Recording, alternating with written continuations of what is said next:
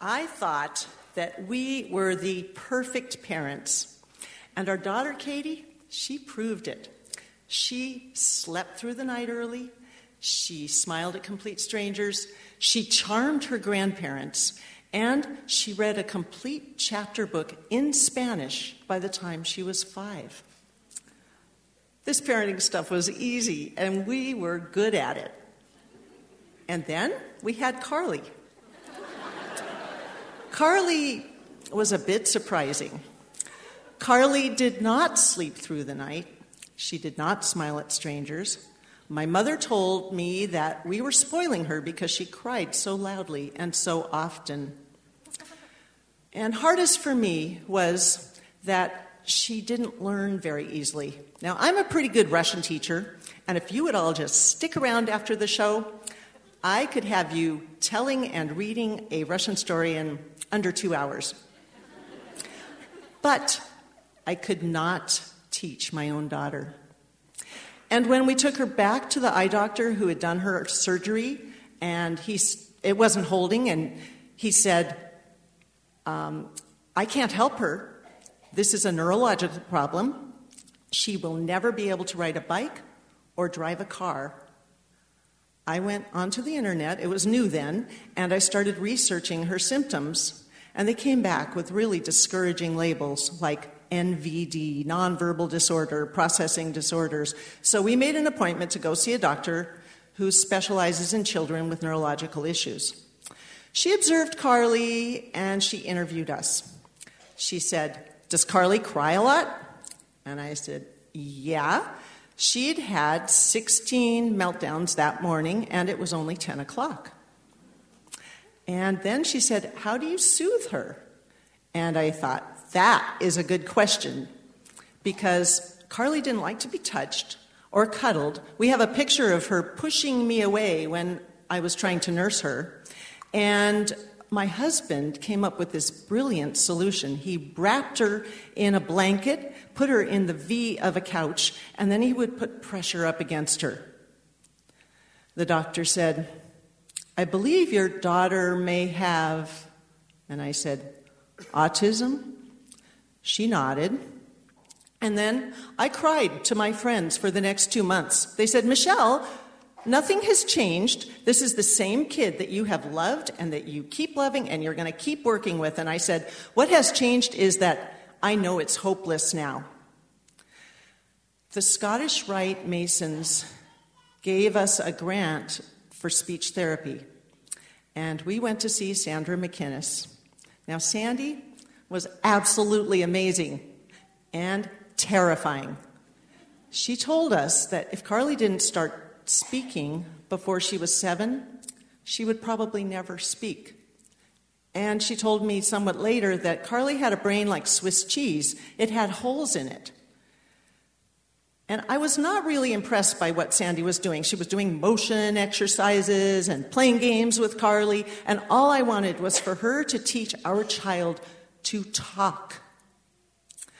Then one night, at the end of an appointment, Sandy called me into the room with Carly. She was so excited. She says, Michelle, look what Carly can do. She can categorize spools by height. And I was like, yeah, any one year old can do that. And she says she couldn't do it before because it was a visual processing issue. But I showed her how to feel the spools. And now she's going to be able to think chronologically. Mm hmm. This is a kid who speaks in one word statements and can never tell me what she has done at school that day.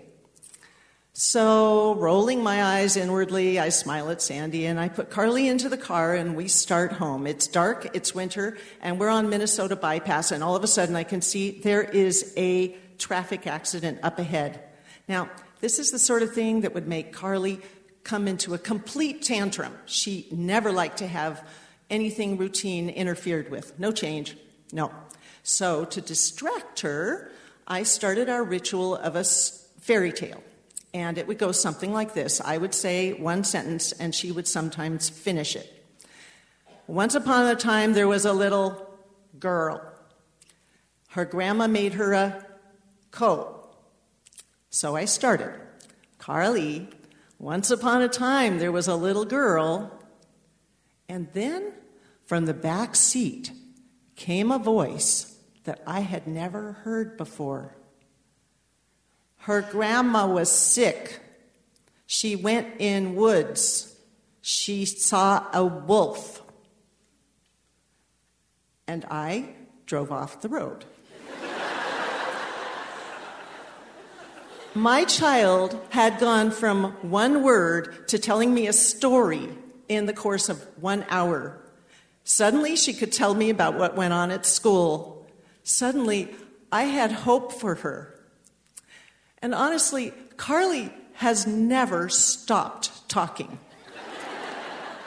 she still had learning disabilities and social awkwardness, but she developed this persistence. Some people might call it stubbornness to ever accept any obstacle in her way. So, while she was still six, she decided she wanted to become a Catholic. Which meant that I had to go to church with her for the next 10 years. Yeah. When she was a third grader, our beloved Sandy sent us to see a vision specialist and he was perplexed. He said, She's reading at grade level. Well, that's okay. That's normal for our family. He said, She should not be able to. Her eyes don't track and they don't work together. She is willing herself to be able to read. Carly does, she did learn to ride a bike and she does drive a car. And when she was in high school, she was part of a mentorship program. She worked with a physical therapist and at the end of this year, we joined all the other parents who went to hear their children do presentations on what they had learned from their internships. And man, we were so proud of Carly. I went up to the director at the end and I said, It is great that you let children with learning disabilities be part of this program. And she said, Oh, but we don't. This is a gifted mentorship. Carly didn't know she wasn't on the gifted list.